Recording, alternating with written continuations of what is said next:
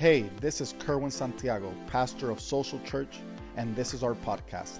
I wanted to thank you for joining us today, and I pray that this message blesses you and helps you grow in your faith to become more like Jesus.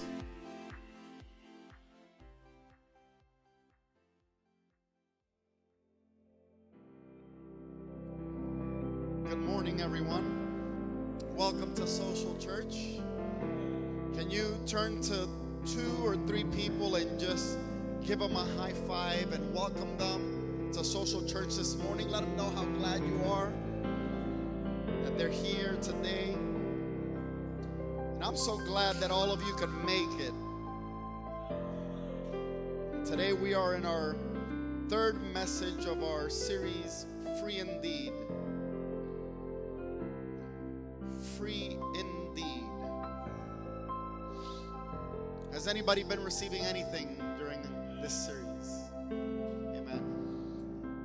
And today we're going to preach on a subject on the message Shut the Door. That's why you see we have a little door up here. We want to go a little more in depth into what we mentioned last week. Um, about how to deal with and overcome those areas of our lives that we continually find ourselves dealing with and fighting with. And the way to do it is shutting the door. So turn to somebody and tell them, shut the door. Hallelujah. This series, as we go into our third message of this series, the series is designed to help us experience something that is different than what we have experienced in the past and specifically last year. I don't know how many of you today can say, I want to experience something different this year than what I did, than what I experienced last year. Can I get an amen? Does anybody say, I want to experience something different this year than what I experienced last year? And so, the Bible passage that we've been using mainly throughout this series is John chapter 8, verses 31 to 36, where it says, To the Jews who had believed them. And Jesus was talking, we said, to believers. He was talking to believers. He said, If you hold to my teaching, you are really my disciples. And I want you to know that there's a difference. There's a difference between believers and disciples. Many believed in Jesus because of the miracles and the signs that he performed. So they followed him. But a disciple is not just one who believes, it is one who lives and practices the things that Jesus teaches. So there is a difference. And Jesus was saying, the one who lives it out, that one is really my disciple. So there's a difference. In church, you will find that there are people that are believers and just follow because they say, Well, I believe in Jesus, but then there's others who are really disciples, and those are the ones that actually practice what the Bible says. There's a difference between that. And we said, not only are there people within the church that are just believers, they believe but really don't live things out, then there are the disciples who really live things out. There are those who still have some things that they're dealing with in their life that they haven't been able to overcome. And they struggle with that area of their lives. And they're in church and they're true believers, but they're just still dealing with this certain area that they need freedom from. And this is where Jesus now says, then you will know the truth and the truth will set you free. In other words, it's a process that you go through the day that you became a Christian, you weren't set free from everything. There are some things that you still struggle with and you deal with, but in the process, God is sanctifying us and He is freeing us from those things. Amen. Every day, every year of our lives, we are becoming more and more like Jesus. If you if you think back on who you were from the day that you became a Christian till now, you, you have to be honest and say, man, I'm not the same person. God has been working in me. There are things that have changed. You might not be where you want to be. And there are some things that you might still be struggling with. But you have to admit, you are not who you used to be. God has been working in your life. It's a process. Amen. And so they answered him, We are Abraham's descendants, have never been slaves of anyone. We have never been slaves of, anyone. In other words, they were saying, What are you talking about being set free? What are you talking about? We're going to be set free. We're not slaves. And that's probably the question that comes up amongst believers in the church. You know, when we speak of freedom, it's like, what are you talking about? Freedom. I'm a Christian. I come to church. And we have to recognize that even as believers, we can't be possessed by the enemy, but we can be oppressed. And if you don't believe that you can be oppressed, that the enemy is real, that he can come and influence you in some ways in your life, then you can't be set free until the moment that you can actually recognize man, I can be oppressed. I can be influenced by the enemy. Until you get to the point where you can actually recognize that, you won't be in the position to where you can be set free. Because until that moment, you're living in denial. Until that moment, you're ignoring the fact that you can be under the influence. And so Jesus responded to them and said, Listen, everyone who sins is a slave to sin. And he included everybody in that. And I believe that that includes all of us. Because there's nobody, I'll tell you, I can tell you this with confidence that there is nobody here or anywhere that is perfect. That can say, you know what? I'm fine. All of us have some type of sin that we struggle with and we deal with. So everybody that sins is a slave to sin. Now, we're not slaves to sin in the sense that we are dominated by sin, that we live a lifestyle of sin, but we tend to fall back into it once in a while. Can I get an amen? And somebody, can somebody be honest this morning? And so everyone who sins is a slave to sin. We all have that one area. And so Jesus said, This is here's the truth. Here's the truth. The slave has no permanent place in the family. You know, when, when you struggle with sin and you deal with that issue, you're living a life in the balance. Because sometimes you're good and sometimes you're not. Sometimes you're strong and sometimes you're weak. And when you are living under the control of sin in your life, you have no permanent place in the house of God.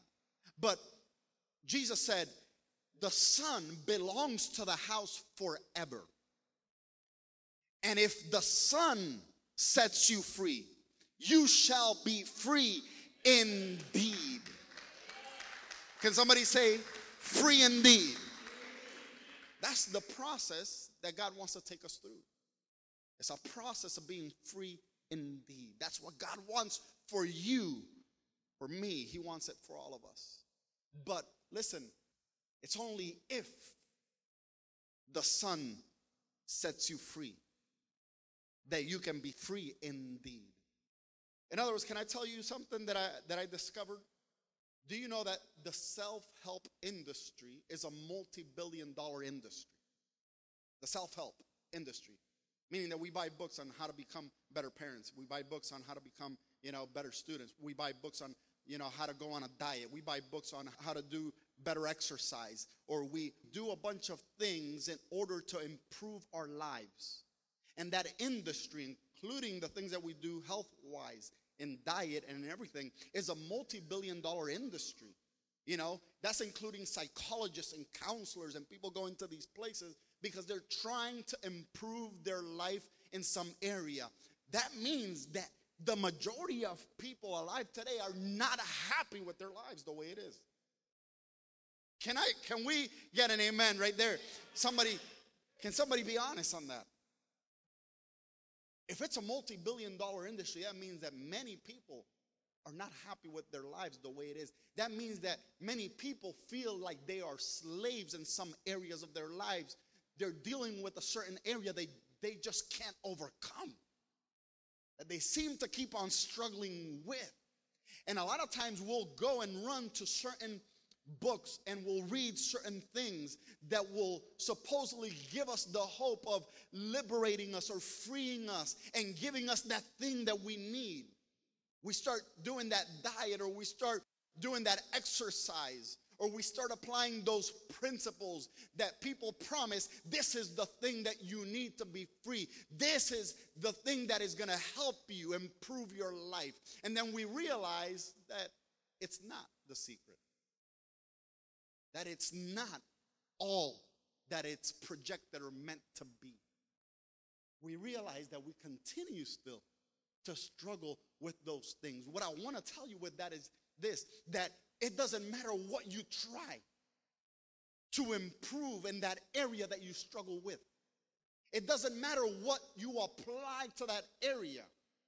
We can improve for a certain time, but all of us know we eventually fall back because the Bible is clear the only one that can really set us free from those things that we continue to struggle with is Jesus Christ. You want to be free indeed? Do you want to be free? Really? Totally, completely. In that area that you keep struggling with, give it to God. Come on, you got to just give it to Him because it's only Jesus who can set you free. And so I'm not saying that self help isn't important, that we shouldn't use it. If you can use it, use it. You know, because it's practical in some senses. But if you want true freedom, the one that can give it to you is Jesus Christ. He can bring the freedom that nobody else and nothing else can bring to your life. So being free indeed is a journey, it's a process that God wants to take us on. Listen, it's not going to happen overnight, maybe.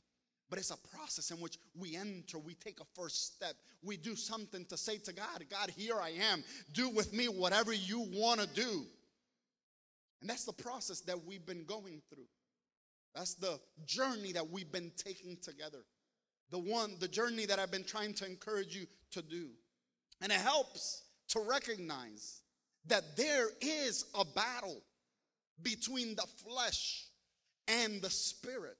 There is a battle that we have inside of us. Paul described that as saying, You see, the flesh, the desires of the flesh or of the evil things are within us, and they are pulling us in one direction. But then the Spirit of God, which is inside of us, is pulling us in the other direction to do the will of God.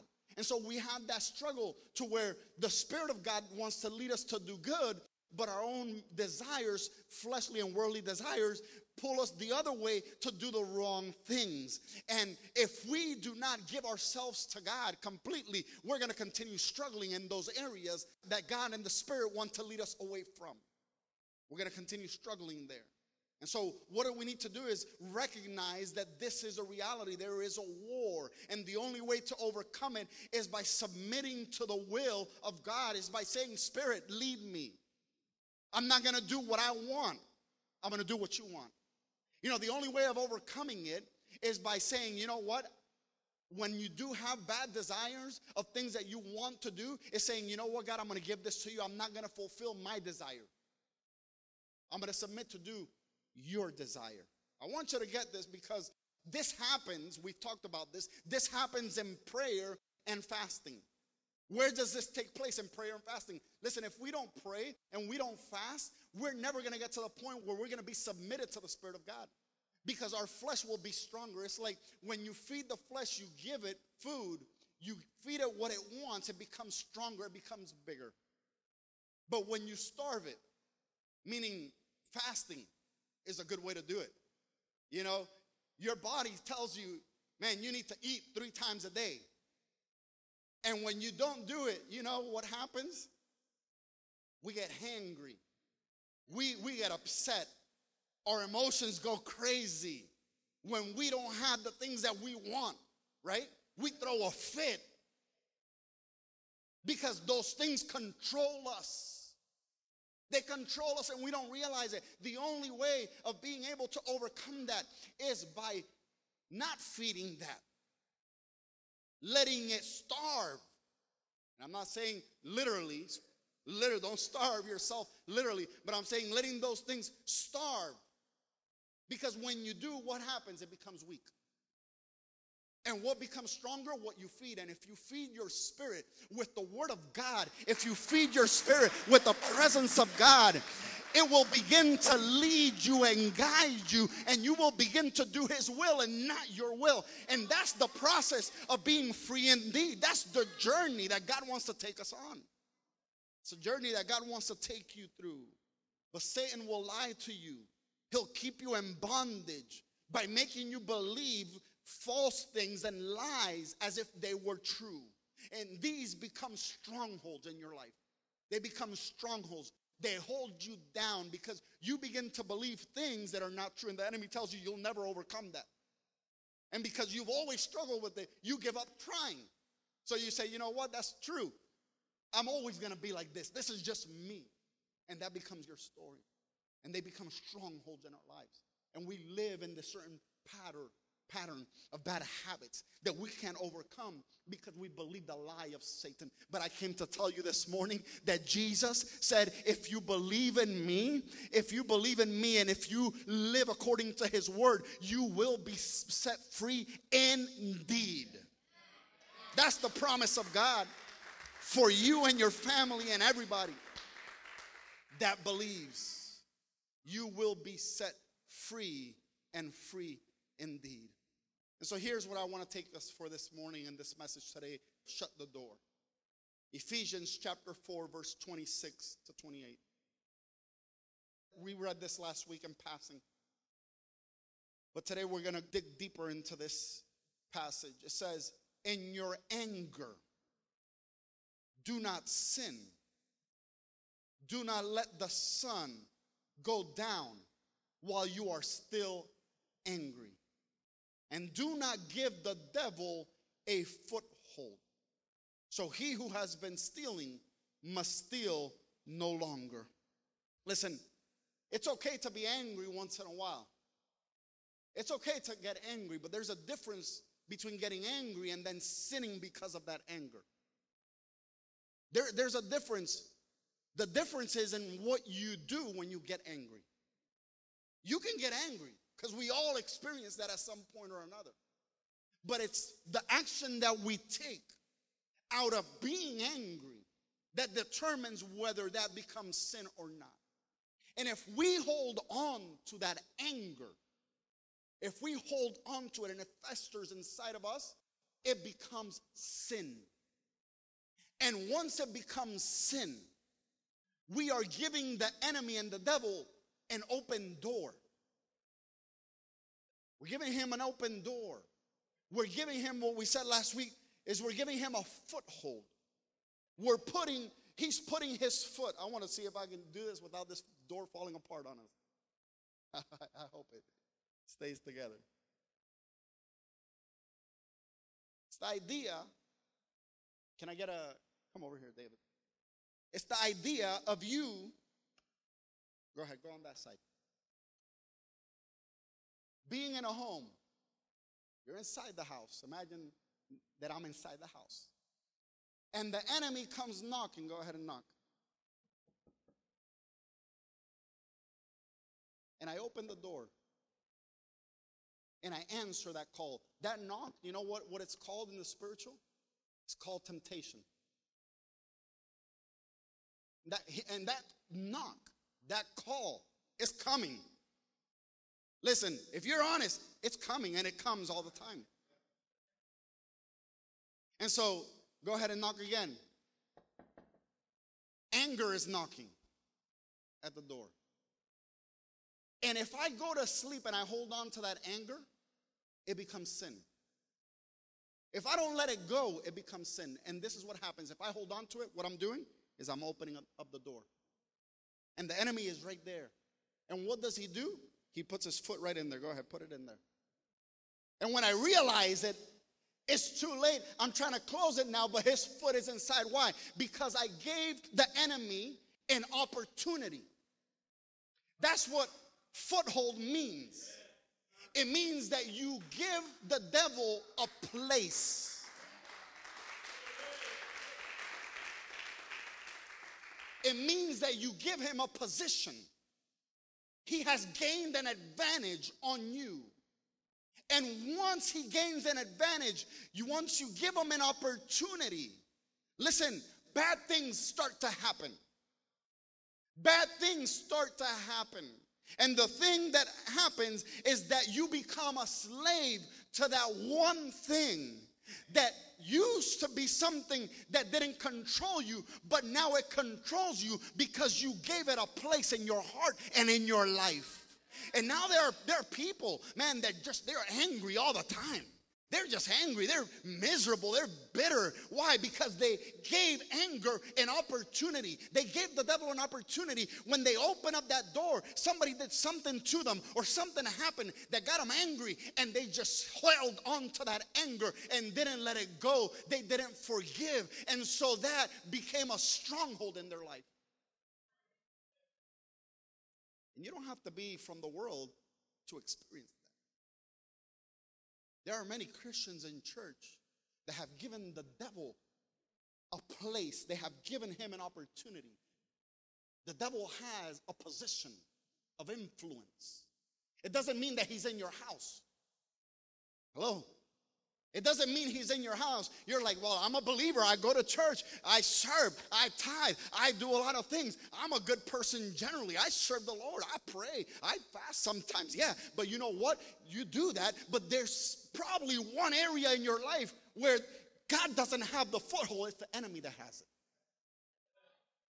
And many of us can say, man, for the most part, I'm okay because we've given God those areas of our lives. But there's this one thing that we keep struggling with because we've given the devil a place and an opportunity. And I came to tell you this morning God wants to set you free in that area. God doesn't want you to continue living under the bondage of that thing that you struggle with.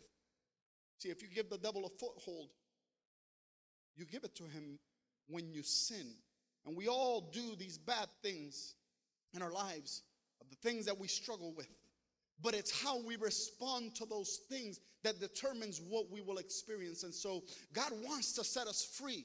But if we keep on doing that thing that gives the enemy a foothold, he gains the legal right to have a place in our lives. And I want you, I want to tell you this this morning because I want you to get this. You were bought with a price by Jesus Christ. You belong to God. You are part of the kingdom of God.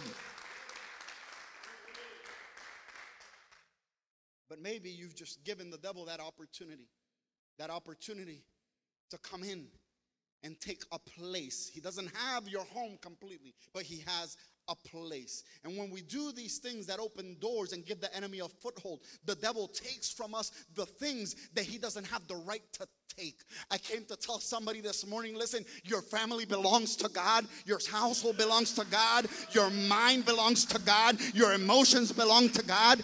Maybe you gave the enemy a foothold and he came in, but I came to tell you, you can be set free from that in the name of Jesus. God wants you to take back what the enemy has stolen. God wants you to take back what the enemy has stolen. Can you turn to somebody and tell them, you got to take back what the enemy has stolen? Take it back. Just take it back. Can you say with me? Can you say just to say? Can you say I'm gonna take it back? I don't know if you if you've decided that you're gonna take it back, but can you just say this morning I'm gonna take it back? Second Corinthians chapter 2, verse 10 and 11. Listen, so you can see what happens. This is what happens in the place where the enemy gains this foothold. It says, Anyone you forgive. This is Paul talking to the church because of somebody that had sinned. And later and before that, he had told them, Listen, just kick that guy out of the church because he is not repentant. So if he stays within you living the same lifestyle in sin, he's just going to go ahead and mess it up for everybody else. So just kick him out. And so they did, they kicked them out. But then now Paul says, listen, if you forgive, I also forgive. If you decide to forgive that person that sinned, I'm going to forgive too.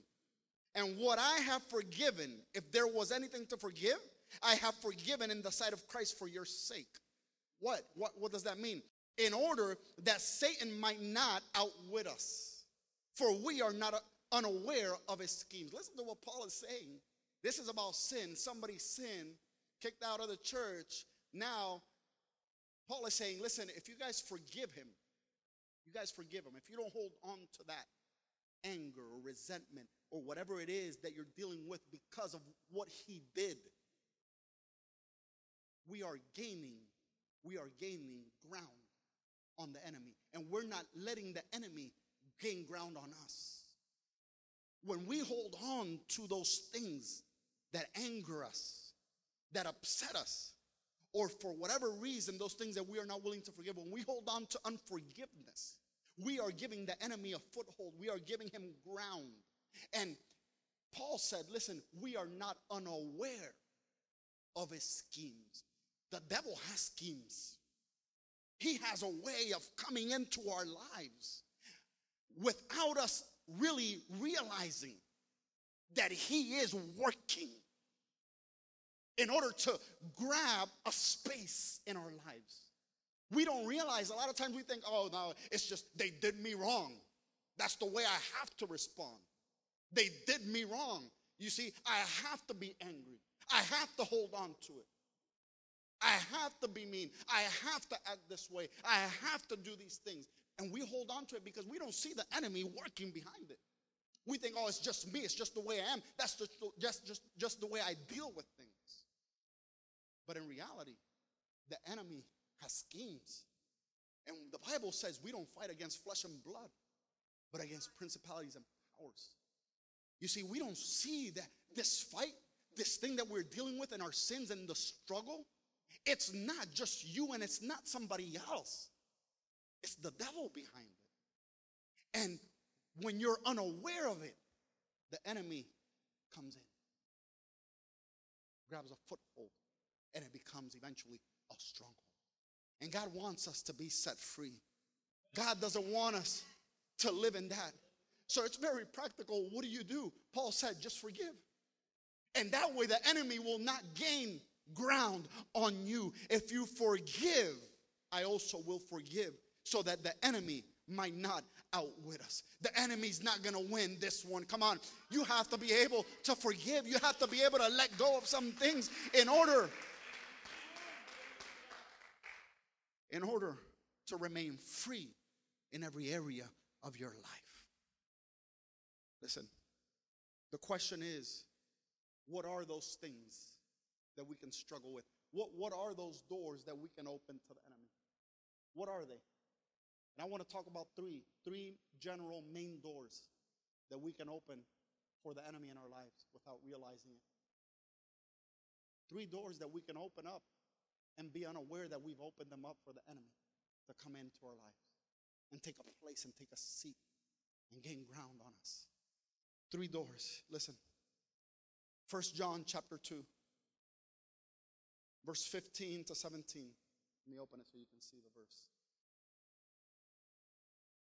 Can Somebody help me with the tissue there so we can hold it.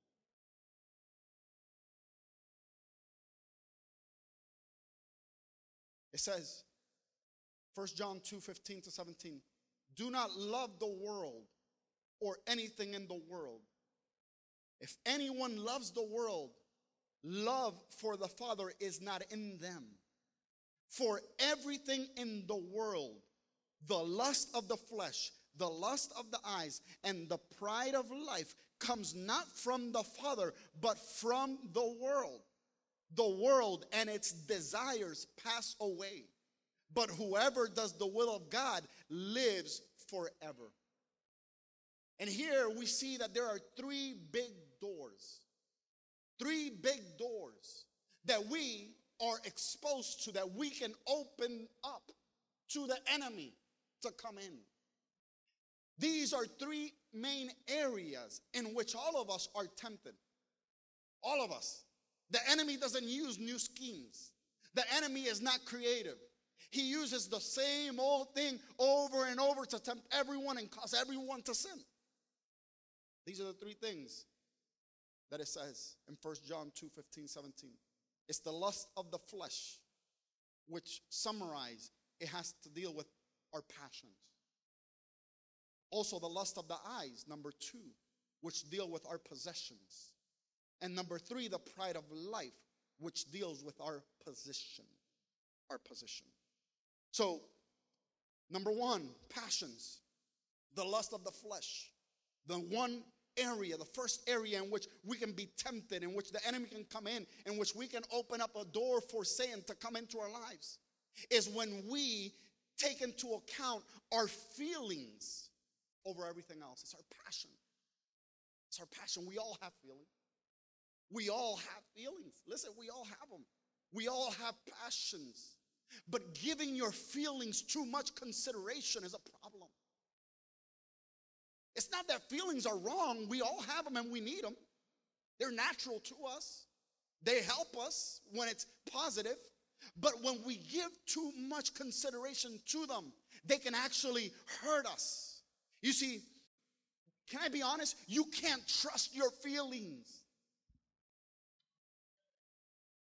Paul said himself, we read this last week. He said, I don't even understand myself. The things that I want to do, I don't do, and the things that I don't want to do, those are the things that I do. Why? Because, listen, we have these feelings and these desires inside of us that are constantly trying to lead us away from God. And those feelings are feelings that in our mind and in our thoughts, they actually seem to be good. We, when we have them, we're like, yeah, that feels good. I should do that. Should, but this is the truth. Not everything that feels good we should do. Not everything that feels good should we be doing. Our feelings need to come under the subjection of God's will. I want to tell you that. Because a lot of us have given our feelings rule over God's word, but God's word has to be has to take precedence over our feelings. God's rule, God's word, God's will has to be first in our lives before our feelings. In other words, I should say, God, let your will be done and not mine. I want to do what pleases you, not what pleases me. Because feelings try to pull us away from God. The devil says to us, and our society tells us, listen, this is the, the, the thing that we hear all the time. If it feels good, do it. If it feels good, then do it. Why not? If that's what you want, haven't you heard this before? If that's what you want, go for it. Go for it. It's what I want. Feels good. And culture and society and people around you that don't have God as ruler over their lives will say, you know what rules me? Feelings. If it feels good, just do it. If it's what you want, then go for it. And we open up the door to the enemy when we give in to our feelings that seem to be good but lead us to bad. We give an open door to the enemy in those areas of lustful appetites, of immorality in the sexual area. We give room to the enemy to come in into our lives when you're watching pornography or when you're having that conversation with that person or when you're drinking or when you're doing that thing. And i'm not saying that all of these necessarily to a certain extent are bad but when we give room to the enemy to come in to come in and we open that door in the area of pornography definitely there's no room there to give. In the area of sexual immorality there's no room to give. But there are other areas that you know that you know, the Bible doesn't clearly say that we shouldn't drink, it just says don't get drunk. So in those areas, we say, you know, well, I'm just having one. But one leads to two, and two leads to three, and the three, four. And then after that, that leads, that, that state that you come into leads you to something else. You know, and it's that conversation with the person you're not supposed to have, and it's just, I'm just saying hi. But the hi leads to something else. It's just hello, but that hello leads to something else. And we don't realize that those decisions are the things that give the enemy that foothold. And he comes in, and maybe he's not in all the way, but man, he's got a place in there. You see, and it's that open door to where you're like, man, why do I continue to struggle and deal with that issue and always go back to the same thing? Is because the door is open. It's open.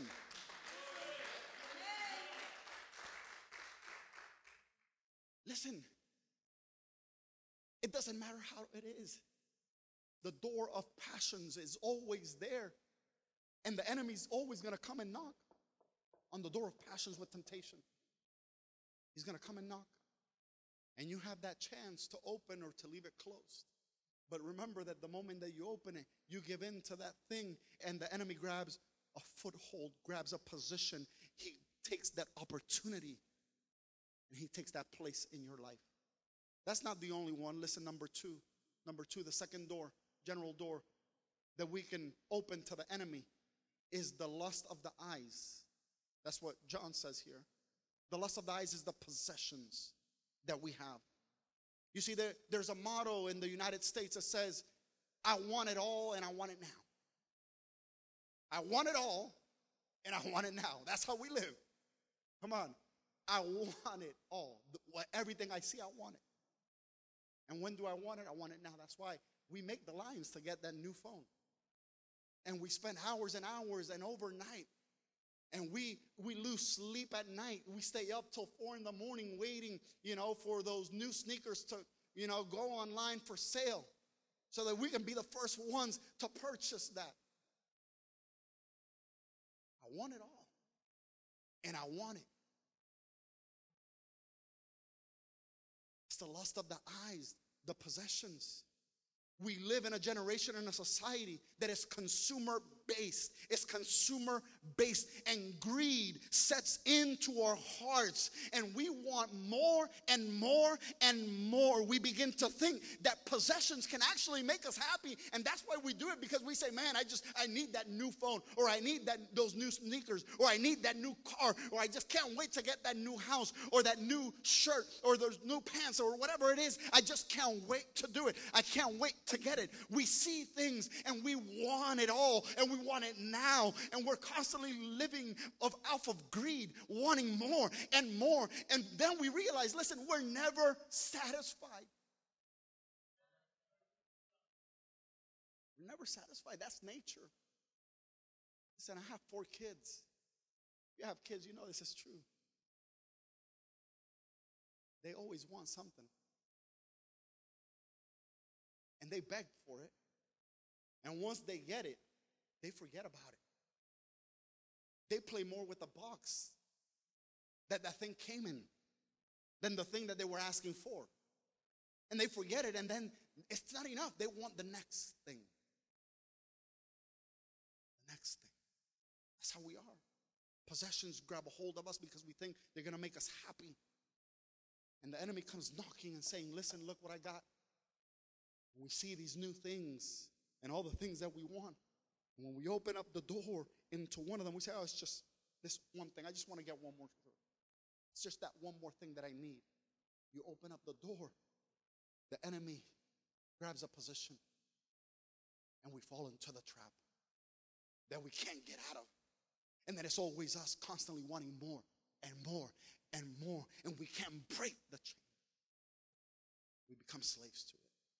And number three, the third big door that we can open up to the enemy is the door of the pride of life. It's a position.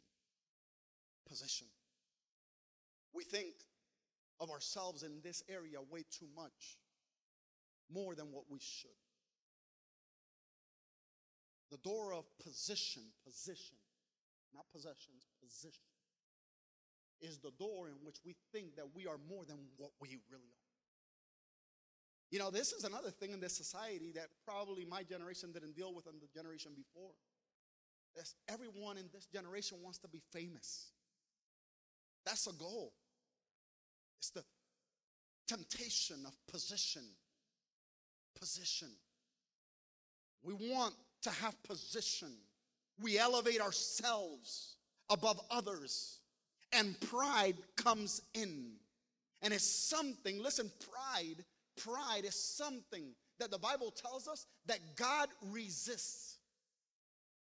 Something that God resists. God resists those that are prideful, but He gives grace to the humble. Listen, it doesn't matter what you're dealing with, what you're struggling with.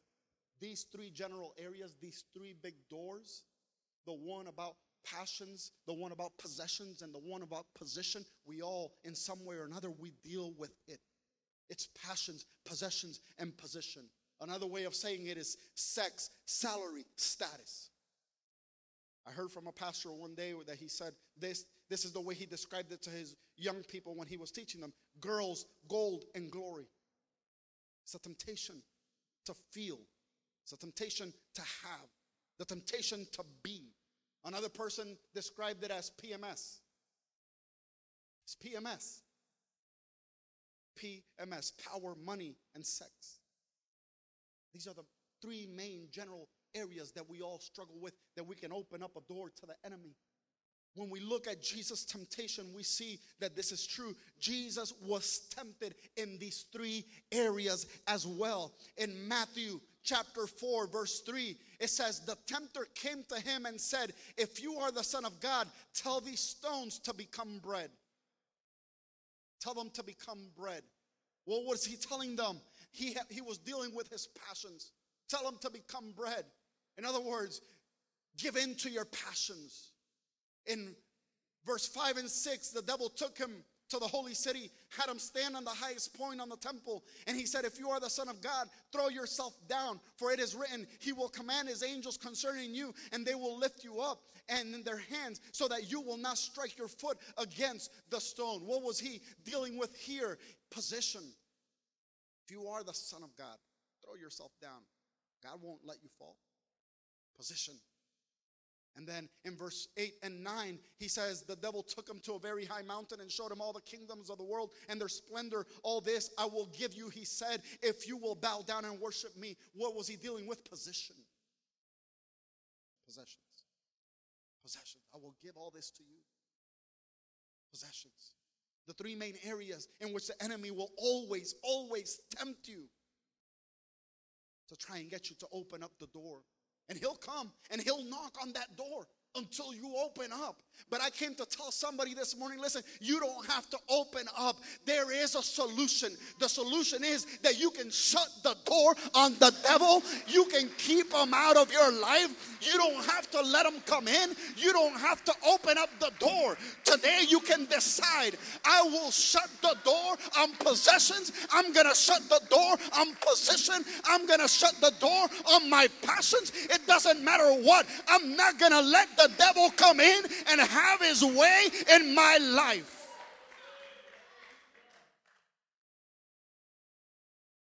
So, what's the solution for the lust of the flesh or passions? The solution is integrity. Say with me integrity. Write that down because that's the solution. How do you shut the door on your passions? How do you shut the door on the lust of the flesh? You shut it with integrity. You see, integrity is not being clean or perfect or holy. Integrity means being whole. A person of integrity is not perfect. It just means that he or she doesn't live two lives. You see, a hypocrite puts on one mask at the church, and then when he goes to work, he takes that one off and he puts another mask on. That's not integrity. He goes home and he takes off the mask from work and he puts another one on. That's not integrity. There's no wholeness in it. Integrity, listen, integrity means I'm going to take the mask off. Integrity is not being perfect, integrity is being honest. Hello, somebody. Listen, I want to take the pressure off of you this morning because a lot of us feel like we have to be perfect. And it's not about being perfect, it's about being honest. That's what repentance is for. That's why God has given us repentance. And we should come to Him always in repentance, daily if we need to. The Lord's Prayer says, Forgive us our sins as we forgive those who have sinned against us. In other words, listen, we will sin. And what is integrity? Integrity is recognizing I failed, I made a mistake, I messed up, I did wrong. But you know what? I admit it, I recognize it, I confess it, and I repent of it. That's integrity. It's being honest. It's accepting the fact that you are not perfect. That's why we see in Proverbs chapter 5, verse 7 to 10, it says, Now then, my sons, listen to me. Do not turn aside from what I say. Keep to a path far from her. Do not go near the door of her house, lest you lose your honor to others and your dignity to one who is cruel. Lest strangers feast on your wealth and your toil enrich the house of another. He's saying, Listen, stick to the right path. Do not go near the door of passions. Do not go near the door of lust. Because when you go near it, listen, you can lose your life in the process. It might be just a small opening in the beginning, but eventually the enemy will come in and he will abide inside of it and take control of you and make it a stronghold in your life. And you know what happens? You'll face consequences. And the consequences that you will face will be that maybe you'll lose your marriage, or maybe you'll lose your family, or maybe you'll lose your kids, or maybe you'll lose your job, but something will happen. And the thing that you worked so hard for, the enemy will steal from you. Because you opened the door. And God says, You want to shut the door on passions? Do you want to shut the door on the lust of the flesh? Be a person of integrity be a person of integrity. That's what God is calling us to. Romans chapter 6, verse 12 to 14 in the Message Bible says that means you must not give sin a vote in the way you conduct your lives. Don't give it the time of day. Don't even run little errands that are connected with the old way of life. Throw yourself wholeheartedly and full time. Remember, you've been raised from the dead into God's way of doing things. Sin can't tell you how to live. After all, you're not living under the old tyranny and any longer. You're living in the freedom of God. And that's what I came to tell somebody this morning. You don't have to do what sin tells you. You don't have to open up the door every time lust or the passions come knocking. You can say, "You know what? Today I'm going to shut the door on those passions and I'm not going to open it. I'm going to say yes to God." and no to the devil in the name of Jesus. I don't know if anybody here says that's what I'm going to do. That's what I'm going to do. I'm going to shut the door. I'm going to say yes to God, no to the devil. How do we shut the door on the lust of the eyes, on the temptation of possessions? We do it with generosity. And I know this point is probably not going to be the most popular point but it's generosity. If you want to break the grip of materialism over your life, of possessions over your life, begin giving. You have to give. Listen, that's the way you can pray, you can fast, you can, but if you keep on holding on to things in your life and you are never generous and you never give others who are in need, you will continue to be under the bondage of materialism and possession. Instead of you possessing them, they will possess you. And so I want to let you know that the way of shutting the door on, on the lust of the eyes, on the temptation to have more and more in life is by just letting go and breaking the grip of materialism over our lives. You see, when we give, we are most like God. When we give, we're being most like God. The devil tells us continually, take, take, take, take. But God says, give, give, give. That's who God is. For God so loved the world that he gave his only begotten Son. And it's not just about giving, it's about where we give first. In Genesis 4 2 to 7, we see the story of Cain and Abel. You guys know the story of Cain and Abel. Where it says in the Bible, now Abel kept flocks and Cain worked the soil. And in the course of time, Cain brought some of the fruits of the soil as an offering to the Lord, and Abel also brought an offering, fat portions from some of the firstborn. Firstborn, say with me, firstborn. It was two or three now, everybody. Firstborn of his flock. The Lord looked with favor on Abel, the one that brought the firstborn of his flock. He looked with favor on Abel and his offering, but on Cain and his offering, he did not look on with favor. So Cain got angry and his face was downcast. And then the Lord said to Cain, Why are you angry? Why is your face downcast? If you do what is right, will you not be accepted? But if you do not do what is right, sin is crouching at your door. It desires to have you, but you must rule over it. Possessions, say somebody say possessions. We got to let go. We got to give. We got to give. The only way of breaking the grip of materialism over our lives is by giving. You got to give. And the way of giving to God is by giving our tithes and our offerings. Maybe you've never practiced this before. Maybe you've never done it before, but it's not just about saying to God, God, I'm just going to give you a little bit of what I have left over after I've paid all my bills and I've done everything I want to do. That's not giving to God as priority. That's not putting God first in every area of our lives. As long as we do that, God is still not first, and possessions still rule over us instead of us ruling over possessions. But I want you to know that God had desires something different for us. He wants us to be free in this area. He wants us to be free in the area of possessions. He wants us to live free so that we no longer have to be held by those things that we're continually desiring to have. God wants you to be a person that can look to Him as the one that has control over everything and that can provide every single thing that you need.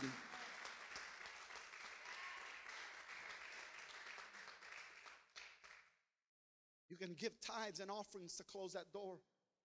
God says, Test me in this if I will not open up the heavens and pour out a blessing that you will not have room to contain. I'm telling you that this is a promise from God. And not only that, but the Bible says that I, He will rebuke the devourer. You see, the devil that's coming to touch everything that you have, that little open door that you've given him to come in, and it seems like what you make is not enough. Once you start giving to God and you tithe and you give your offerings, listen, you shut the door on the enemy, and he can no longer come in to take advantage of the things that you have in your life. You see, we have to give God, but not only give Him, we have to give Him first.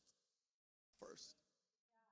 We have to give Him what we have first, the first of everything. Say with me, we got to give God the first of everything. It's the first of everything. You see, Sunday is the first day of the week. We got to give it to God. You see, I know, I know there's a temptation to say, you know what, on Sunday it's our day off. Probably it's our only day off. Let's go to the beach. You know, let's hang out with the family. Let's go do, let's go on a weekend uh, trip. Let's do something. If there's a temptation to say on the first day of the week, because maybe it's the only day off that we might have, to say, listen, let's go somewhere else. Let's give it to something else. Let's go to the mall. Let's go shopping. Let's do something. Let's watch a movie. But you know what? I think that we should give God everything in every area, everything first. Everything belongs to God first. We should give God the first day of the week. We should make a commitment to say, you know what, God, from this day on, I'm to give you the first day of the week on Sundays. I'm not to compromise them anymore. I'm to come to your house of worship. I'm to congregate with other believers and I'm to worship you and I'm to serve you and I'm to give you that first part of the day. Because later, after church is over, at by noon time, you can go into the beach, you can go out, you can go wherever you want. Well, listen, something has to change. I don't know if anybody here says, I don't want to continue living the same way I've been living. Something has to change. I got to be willing to shut the door on the enemy. And last of all, but not least, last of all, but not least, if we want to shut the door on the pride of life, on the temptation of position, pride, the only way of shutting that door is by becoming humble. Humility, say with me, humility is the key to shutting the door on the pride of life. One pastor once said, A man on his face can never fall from that position. You see, when you're praying and when you're seeking God and you're in his presence, you can't go lower than that, my friend. There's one thing that I've struggled with in the past. Can I be honest with you? I've struggled with getting on my knees. You know why? Because when I do, I have to humble myself. Getting on your knees is an act of humility. You know why I tell you? Because the thing that I struggle with is that when I'm home and my wife is around or my kids around, and I think about getting on my knees, I sort of start going through some feelings of shame and embarrassment. Because I think, man, what if they walk by and they see me? What, what does that say of me? That, I, that, I, that I'm not independent? That I'm not strong enough? That I don't, I don't have it all together? That I need God? So I struggle with it. Because the moment I get on my knees, I know that I'm just humbling myself to the lowest point that I could ever humble myself. Because by getting on my knees, I'm recognizing, man, I don't have it all together. When I get on my knees, I have to recognize that I am not independent. I depend on somebody greater than me.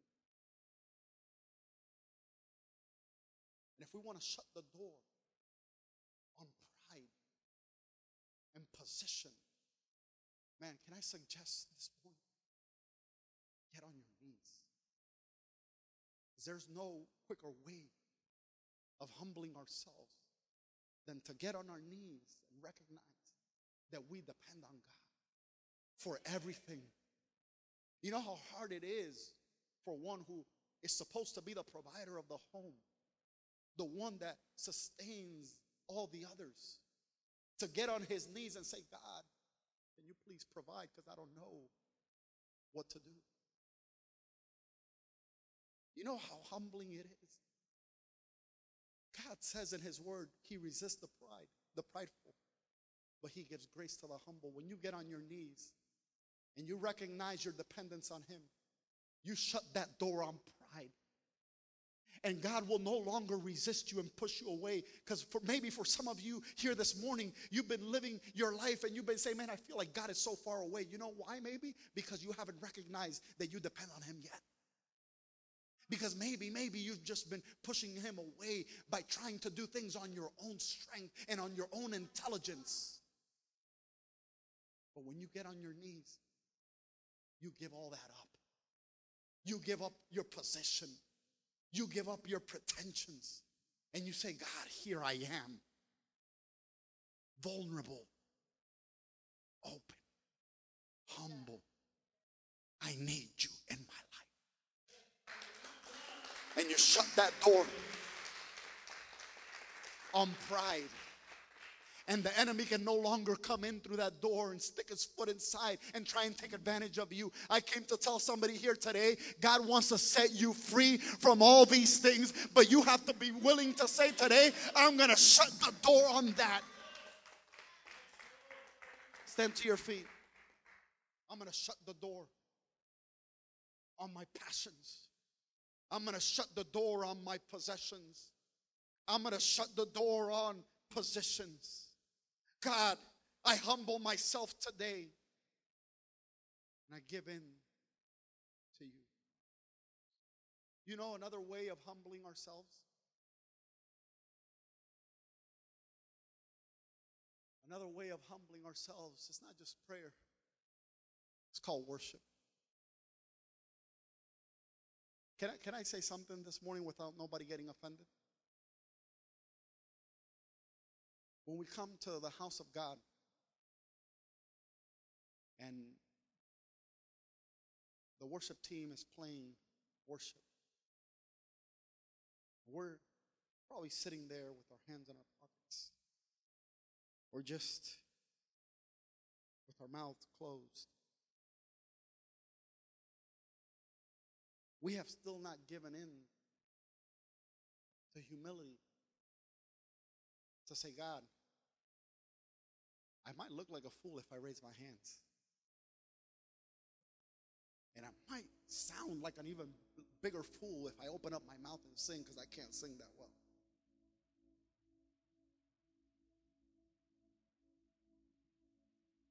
But I'm humbling myself because I'm just simply doing what your word says. Let everything that has breath praise the Lord. When it says lift holy hands unto God, It's not a suggestion, it's a command. And those who are children of God are called to worship. To worship. When I come to church and they're singing a song and I lift my hands, man, that's a position of humility because I'm recognizing I surrender. I can't do this on my own. When I open up my mouth and I sing to God, praises unto Him, I'm recognizing that He is bigger than I am. And I don't know if I can just suggest to you this morning that if you want to shut that door on the pride of life and position, could you be willing to say, you know what, I'm going to do something different that I've never done? I'm going to take a bold step of faith and begin to worship God like I've never worshiped Him before. Maybe you've never lifted your hands to God and worship, but today is a different day. Today is a new day. And you say, Today I'm shutting the door on the pride of life. I don't care who's looking. I don't care what they say. I don't care what they think about me. God, I'm going to lift my hands because you are my Savior. Come on, can, church, can you lift your hands this morning? and say, I'm shutting the door. I'm shutting the door. Devil, you have no place in my life. Today I'm shutting the door. See, Jesus must become greater and greater, and I must become less and less. That's what John said. John the Baptist said, Jesus must become greater and greater, and I must become less and less.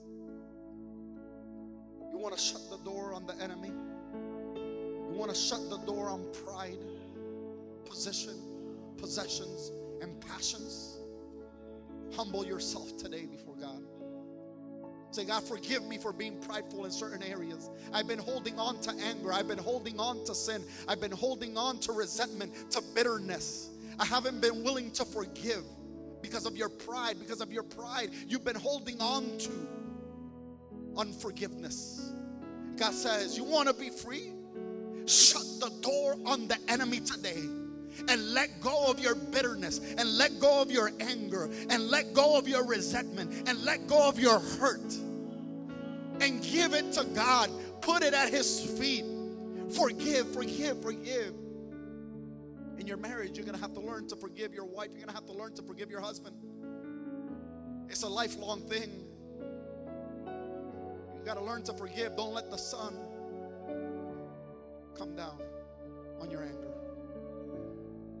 While you are still angry, deal with that issue.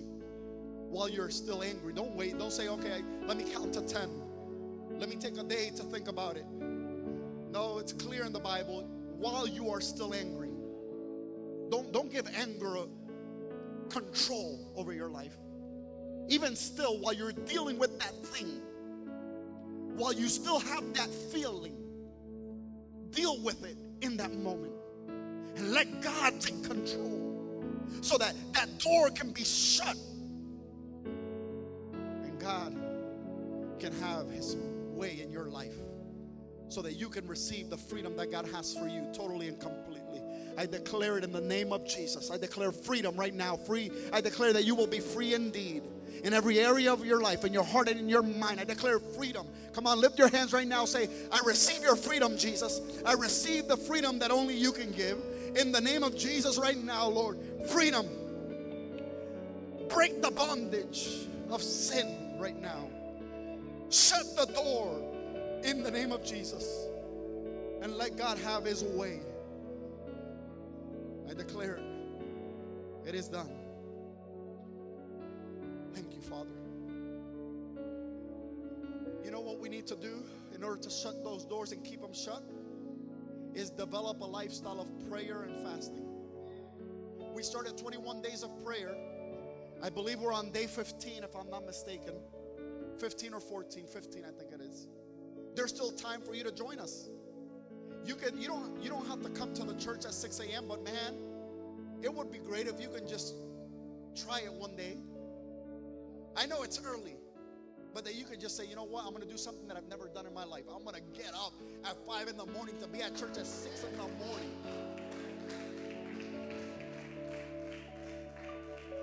And I'm to give God that first part of my day.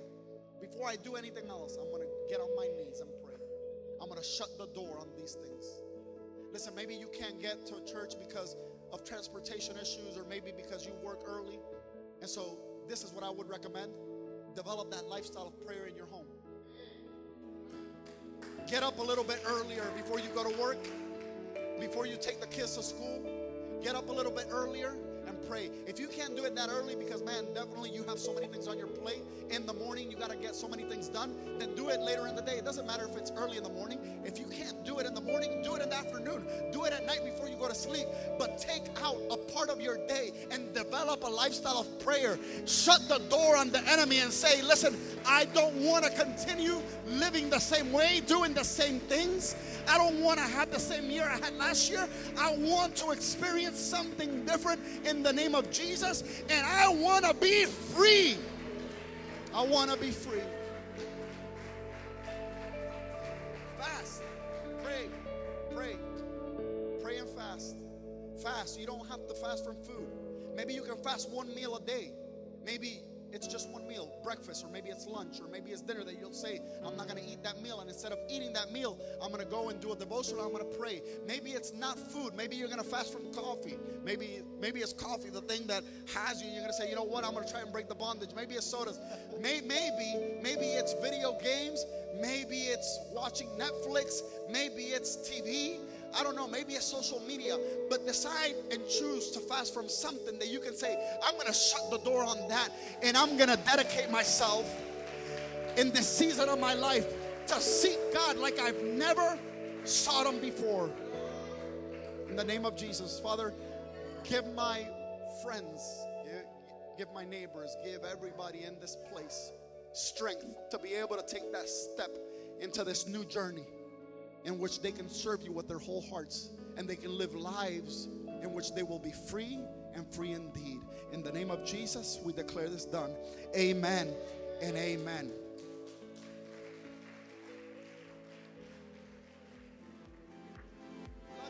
Thank you for joining us. Special thanks to those who give. I hope you enjoyed the podcast, and if you did, please subscribe, share, take a screenshot, tag us, and I'll see you next time.